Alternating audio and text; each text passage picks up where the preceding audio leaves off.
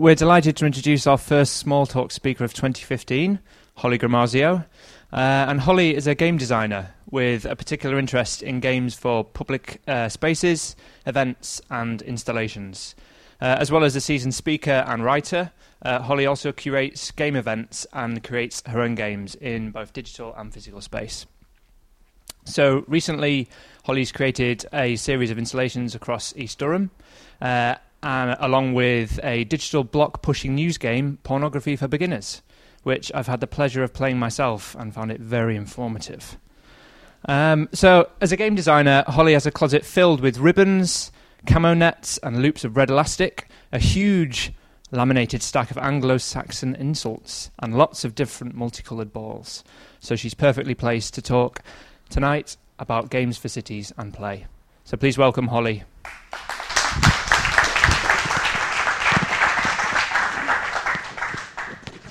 Hello, everyone. As, as uh, you've just been told, my name's Holly Gramazio, and I am a game designer. I'm going to talk very briefly about a few examples of different games I've made, just to give some sort of context for the kind of thing I do.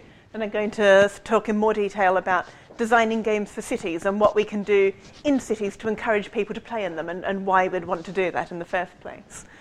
So, one game that I made mo- recently was Pornography for Beginners. This is the um, one safe screenshot from the whole game.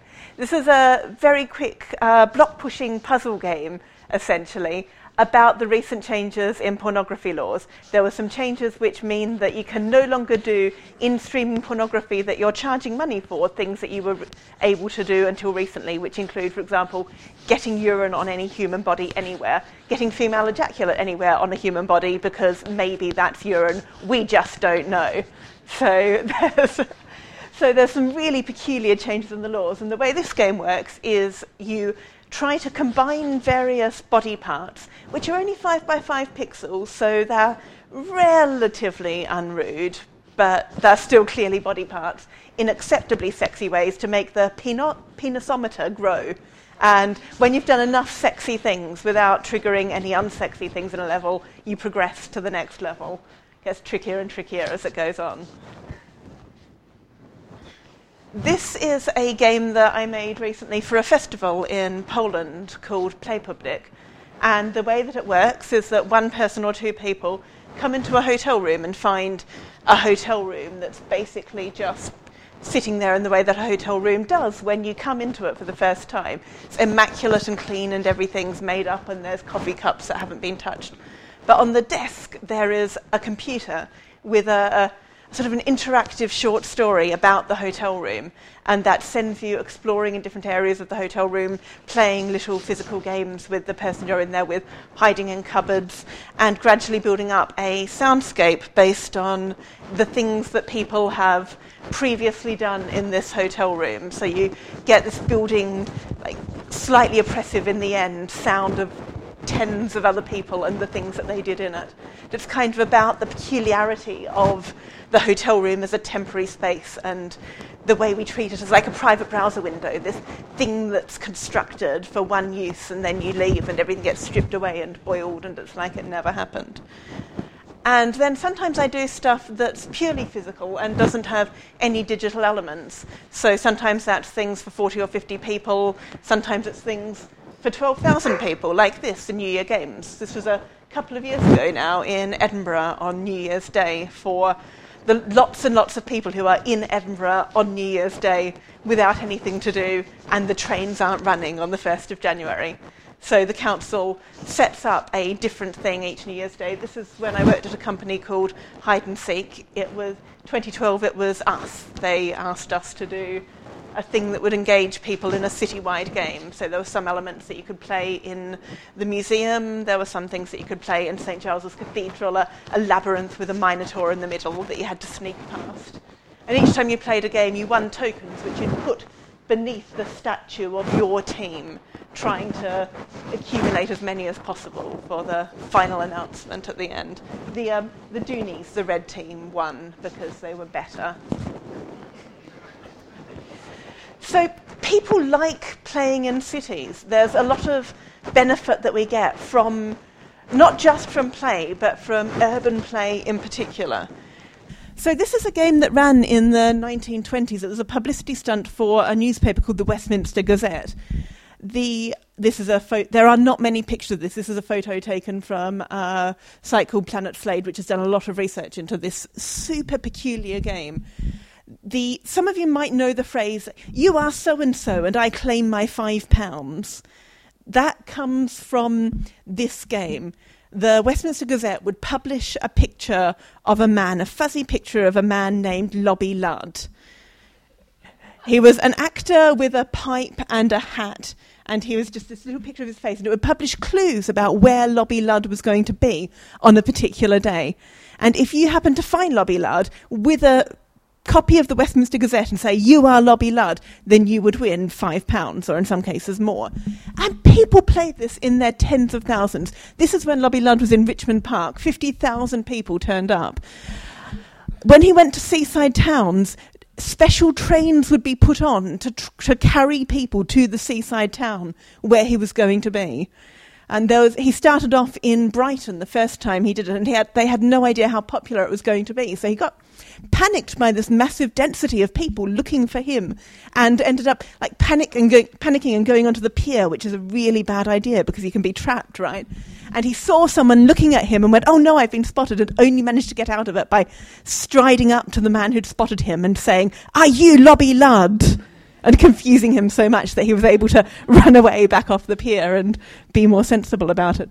Men who looked a bit like Lobby Lud report being trapped in telephone boxes by people hammering on it, going, You're Lobby Lud, you're Lobby Lud. And, you know, it was the 20s and the 30s, five pounds, or in some cases up to 50 pounds was a lot of money, but not enough money that 100,000 people would go to Brighton for the tiny chance of it. It was also about the act of playing and being in a place and looking at it with different eyes and having this sort of secret aim and this mission to accomplish that was exciting and different. People do like playing in cities it, there's a, there's a sense of community around it. There's the long, long period where on Shrove Tuesday, in particular in England, and on New Year's Day in Scotland, lots of towns and villages would play mass football games where you'd have one ball that had to be got into one of two goals once, and that was the entire game. You'd have hundreds of people playing, each trying to get their get the ball into their team's goal, but the goals would be a really long way away. So there was a village near Derby where one of the goals was a stile a mile out of the village in one direction, and another of the goals was a mill out of the village in the opposite direction. And there's stories of things like someone grabbing the ball and jumping into the river because they were the strongest swimmer in the village and they knew no one would be able to catch them in the river. But they were the person who had to take it to the mill up there. So the other team ran to the mill, put the wheel on, and turning, churning up the river and sending lots of water downstream so that the guy could not safely swim to the mill. This huge community wide thing where, um, in some cases, just the men and the boys, but in many cases, the women and the girls as well, would all get together and play this, this thing one day a year. Playing in cities gives you new perspectives on the places that you're in when it snows and you go out and start scooping up snowballs, things that are normally just tiny ledges that are boring because they're not wide enough to sit on suddenly become like places of immaculate stored snow that you can scoop up and you begin looking around you with new eyes for the little places that have been untouched, the things where nothing disturbs it.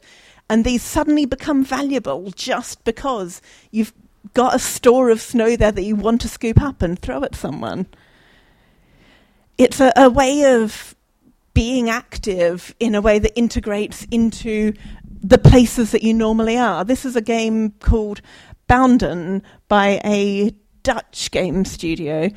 And the way it works is that you both put a finger on either side of an, of an iPhone.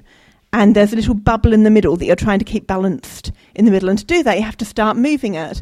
And then you have to move it further and further and further and then there's it end up having to go like this and do various other things. They worked with a ballet company to figure out how it worked. And it's just this tiny little game that you can play anywhere that gets you moving and accidentally dancing just while you're trying to keep this little bubble in the space in the middle of the phone. And it gives you a sense of ownership of the place that you're in and a sense of caring for it and being safe there. There's, there's the clever trick that the brain plays where you don't usually play unless you feel safe somewhere. And then, because we're all fundamentally really stupid, if we're playing somewhere, we're convinced that we must be safe and at home there, and it must be in some way comfortable to be in. This is a picture of a run of a game called Journey to the End of the Night, which is a huge chase game that runs all across cities. I put this here because I played a game of Journey to the End of the Night when I'd moved to London from Australia about eight years ago. I'd been here five months and I didn't really understand how it connected it up, up and it still felt quite large and alien and peculiar. And I went with a few friends to this game that I knew nothing about. Outside an aban- abandoned warehouse in Wapping, we all gathered and we were given white armbands. And we were given maps with six checkpoints across the city. One of them was in Kensington Gardens, which we got to at about 11:30 at night. One was on the banks of the river at Waterloo, and you had to get there before midnight because then the tr- tide would come in and you couldn't get there anymore. And that was all basically straightforward enough until 20 actors with red ribbons around their arms emerged from the warehouse. And they looked very energetic and threatening and much fitter than me. And one of them was on big, springy leg things that let him run really fast. And we were told that they would be chasing us and if they caught us, they would take our white ribbon and give us a red ribbon, and we would become one of them. And we would turn on our former allies and try to capture them as well. So the game got harder and harder as it went on, and I spent four hours running frantically around London, which is not something I normally do, in the rain for half of it, out of breath, and my, day, my legs ached for days afterwards and for weeks afterwards. And I saw someone wearing red out of the corner of my eye, I would jump and be a little bit scared. And there's there's places that I still can't walk through without feeling a bit like it's an arena of combat. But that was the moment when London started feeling like home. When I was running around frantically in the rain down a road away from two strangers with red armbands, I went, "No, this this is okay. I can I can live here. This is going to be all right." So playing in cities is kind of important and interesting and a thing that a lot of people have an urge to do and that they enjoy when they get the chance to do it. So why don't we do it more? Well, there's a lot of reasons. People are worried about feeling silly. People feel like a play opportunity is intended for kids. There's lots of occasions where adults will be doing something, a kid will start joining in, and the adults will step back and go, "Oh, oh, it's it's for children. I don't want to steal the fun of the children." Which, given the amount of time children generally get to spend having fun compared to adults, is, is a bit of a silly thought process, but there you go. Um, worried that it's not safe, or people just don't know what to do, what they're allowed to do, what the affordances of a space are. And so there are ways to encourage people to play more. I'm going to look through a few different things that people have done and different ways that people have tried to encourage play in cities and try to pick out a few of the reasons why they work.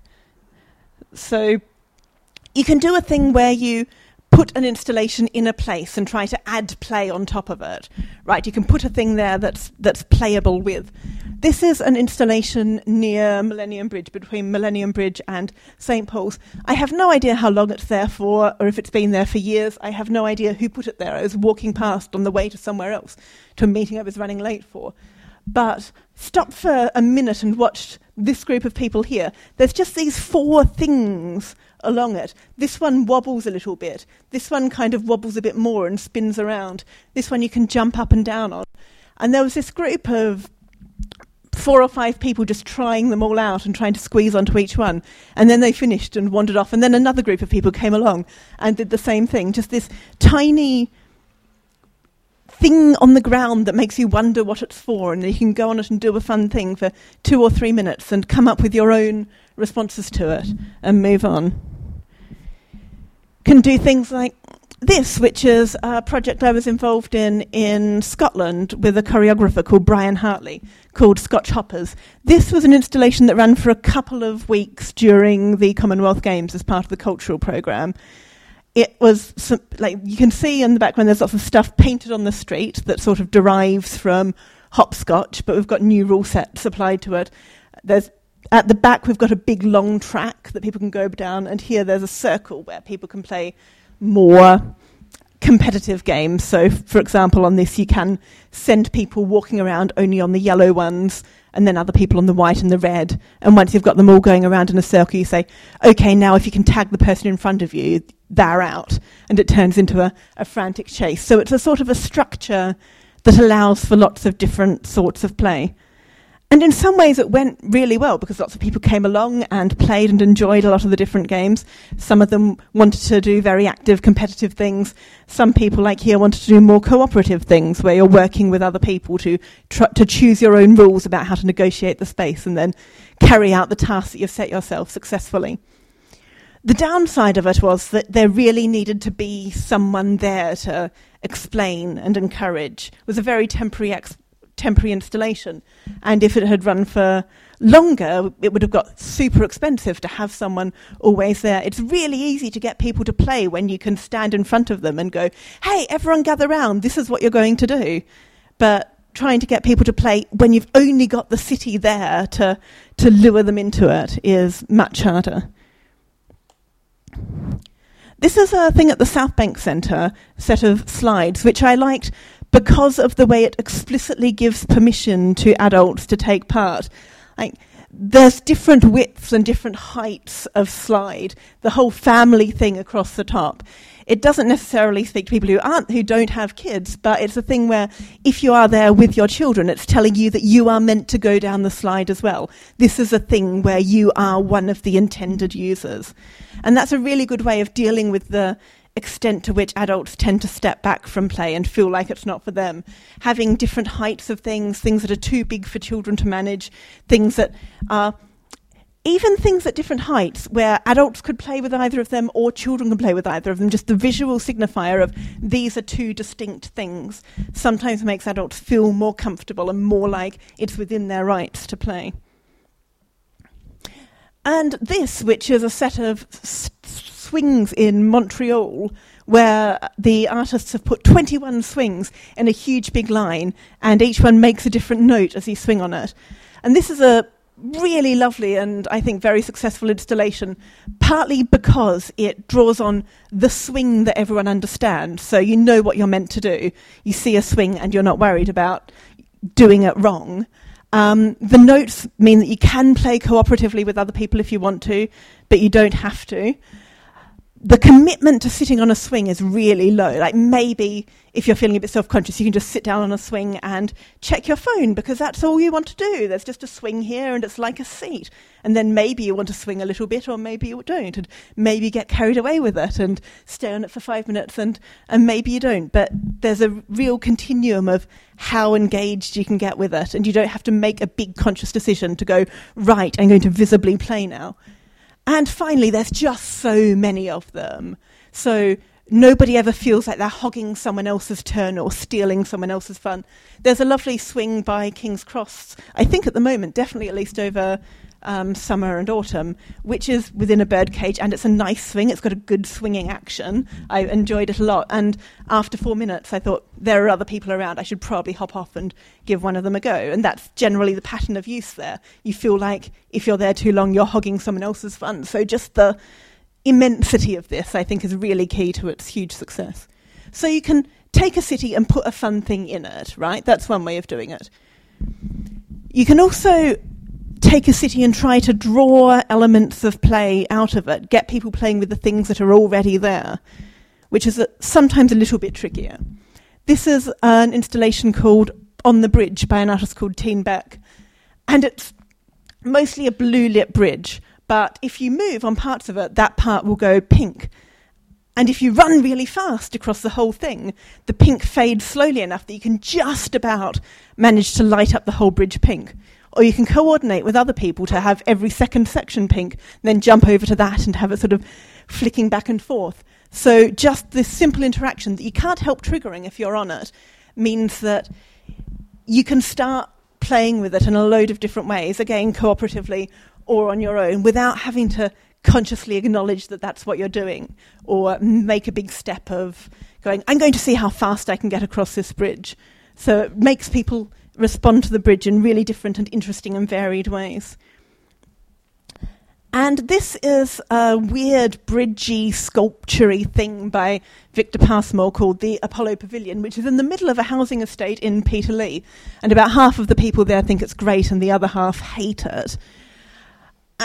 I've got this up because this connects to a project that I uh, worked on this year over late summer, early autumn, called Games for Places in East Durham, where we picked five different locations around East Durham and designed really site-specific games to play on it, things that took advantage of the way, the characteristics of the space. So this is a peculiar, peculiar building with lots of strange sightlines and lots of places to hide.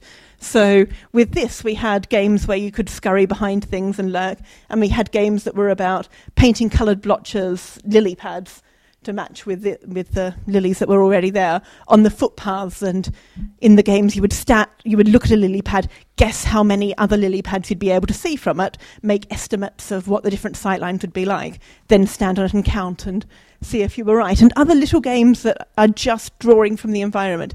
Things you could play without being told to but maybe wouldn't think of. We play tested those and stenciled the rules on the walls and on the ground and all around for a couple of weeks one of the community centres that we painted them on has asked to keep them, which was really nice.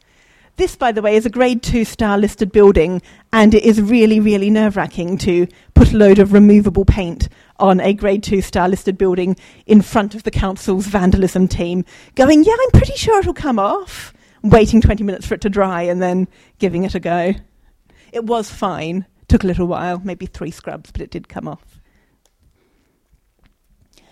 And a third way you can go, a way that happens much less often, is to build it in from the start. To think when you're designing a space about the affordances for play and what people might do that. There, obviously, this happens with playgrounds all the time, but in spaces that are intended for use by adults, it's much, much rarer. I've got a few examples. Obviously, giant chess sets aren't the most innovative form of play, but that's still a thing that invites people to have a different aspect on and experience of the space they're in. And the giant ones aren't even particularly more interesting than the rows of chess sets that go around in the corners of some parks just on tables. It's still something that says, hey, this is a place where play is intended, where you're encouraged to do this kind of thing. This is um, fountains in Portland that were originally designed for people to clamber all over. They look dangerous, but they're not dangerous. Like the architect deliberately tried to heighten the sense of peril while still ensuring as much as possible that it was no more dangerous than any sort of vaguely off kilter set of blocks to climb around in.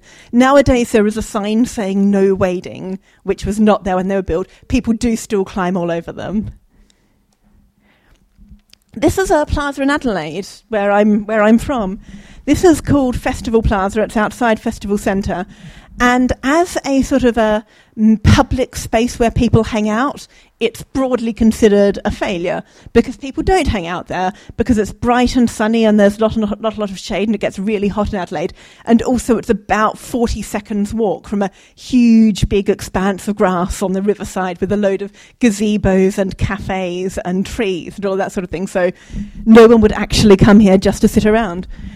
But the people who do use it are using it for play. They're running around and trying to hide behind things. They're sort of standing on top of these and calling out directions to each other and jumping around among them. The affordances of the space, the different ways that you can interact with it, encourage people to come up with their own playful interactions. And finally, as an example, I've got this, which was in Olympic Park. I don't know if it's still there after the refurbishment. This was just sitting there in the middle of some paths and almost all of the children and about 10% of the adults that I saw walking across it and sitting there for 20 minutes just going, gosh, this is amazing, picked a colour and tried to stick to that colour when they were walking across it. There wasn't a sign up there saying, hey, pick a colour and try and jump across. People weren't telling them to do it. They just went, the natural thing to do when you walk onto a, a space like this is to go, oh, I'm, I'm, I pick blue and try to jump your way across, only sticking onto the blue. So, this in terms of embedding an intended form of play into a space with no instruction about it, I found really super impressive. We know a lot about what makes a public space pleasant. There's been a lot of research about this, right? We know that food is good. We know that varied sitting positions are good. We know that people like to sit near flagpoles and statues and things that they can give a focus to. We know that being able to see a place from the street makes more people go onto it. A ton of research has been done on this for decades and decades. People have filmed huge time lapse things and sat there counting how long people sit on different benches. But we don't know much yet about what makes it playable. But we are gradually finding out more. So things like tangibility, the ability to touch stuff, is really important. Like flexibility of use is important. Optionality is important. Mandated play isn't play, right? If you have, this is why I never do team building games. If something's mandatory, then it's not really a game. There's stuff about responsiveness. We know that people like swings and slides and things that they understand how to use. We know that people like sight lines and being able to dodge behind stuff and be visible and invisible and see a thing and then not see a thing. We know that people like being able to play while they're standing, that just being able to walk over something or jump up on it and jump down and not have to make a big, visible, conscious decision to play will get pe- more people playing. And we're gradually learning more and more and more about what makes this possible. And I hope that soon we'll be able to embed play into cities from the beginning more efficiently. Thank you.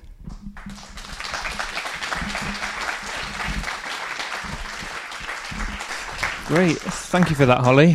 I think a few bits that kind of resonated with me were um, how play can give you new perspectives in cities and kind of make you look differently at, at uh, areas, and also kind of how curiosity can drive engagement, especially around simple interactions that just make it really easy to get up and have a go. So I'd like to throw it to the floor if anyone has any questions. Hi. Um, I was just wondering whether you know when the next sort of thing in London is happening. So, um, there's lots of small-scale game events happening all the time. There's a site called something like London Game Events, which tends to have a listing. Um, it's mostly video game focused, but when there's something more physical, that's usually in there as well. Hopefully, I'll be doing something in sort of June or July, but not confirmed yet. I can't say where or exactly when, but hopefully June-ish. I have a probably very simple question. How do you test your ideas? Do you have um, user groups? Prototypes? How do you? A mix of things. Sometimes in early stages, I try to get people who have a bit of a game design background to come along and give it a go because game designers are going to try to ruin your game more than anyone else. And so being able to try it out with them is really useful. And then also, obviously, test with the sort of people who will actually be stumbling across it, which sometimes means just going to the place and seeing who's around and going up to lots of strangers and saying, Hey, I wonder if you'd help me try out a thing. And Actually, usually they do. When I was in East Durham, there was a group of teenagers near one of the places we were trying out games, and I thought, these are like super cool teenagers. These are teenagers who are sitting at the side, practicing the lyrics to incredibly obscure songs, smoking and yelling out swear words at each other constantly. There is no way I am asking these people. They, are not going to be interested in trying out the games. But after we'd been just me and the um, artist I was working with and the uh, associate game designer had been trying things out for a few minutes, they came over and asked what we were doing, and we explained. And they asked if they could join in. It was kind of extraordinary. They helped us try things out for 45 minutes and were not shy about saying this one's boring, but they were also really enthusiastic about saying this is great. You should definitely have this one and like, are we allowed to play this once you've gone? Yes, yes, obviously you are. Hi, I thought that was really, really brilliant. Thank you very much. Um, I, I, I, love the way that you sp- split it up into the different ways that um, you know you can make a city playable. What I was just thinking about was, you know how even if um, you have the most boring space in the world and you put a bunch of kids in it, they will find a way to make that place playable, mm-hmm. whether or not it has that tactility or you know there's the commitment or non-commitment, all that kind of stuff um, is there? A, do you think there's a way to kind of induce playfulness in people without having to do anything to the um, to the kind of space itself? Or another way of asking that question is like, when you walk around the city, are you you're probably different to us because you're probably seeing ways of playing. Like, how can we? How can you induce that in other people? Or I don't know if that's a good. I think once you get into the mindset that playing is a, a normal use of a space, you do begin to see more things. I worked on a project a couple of years ago called 99 Tiny Games, where we designed 99 games across London, three in each borough. And so the councils would send us locations that they suggested we used, and we'd go and visit those locations, come up with a game there, then write out the game rules and put it on a huge big sticker in the middle. And some some places you'd turn up to and go, oh my goodness, there there is nothing interesting to do here. This is this is literally the most boring sidewalk in all of London, except for that last one that they sent us. There is nothing. There, there's like a bus stop 10 metres that way. Occasionally, someone comes out of a shop on the other side. But as we got into the swing of it, we began to notice really small variations in the places that we went to, like strange little patterns on the pavements that we wouldn't have noticed normally, perspectives, like things through mirrors, the different ways things reflect, things that you can find a way to hook play onto. So I think if you can habituate people to the idea of play as a normal thing, then they start seeing more opportunities. Thank you very much to Holly.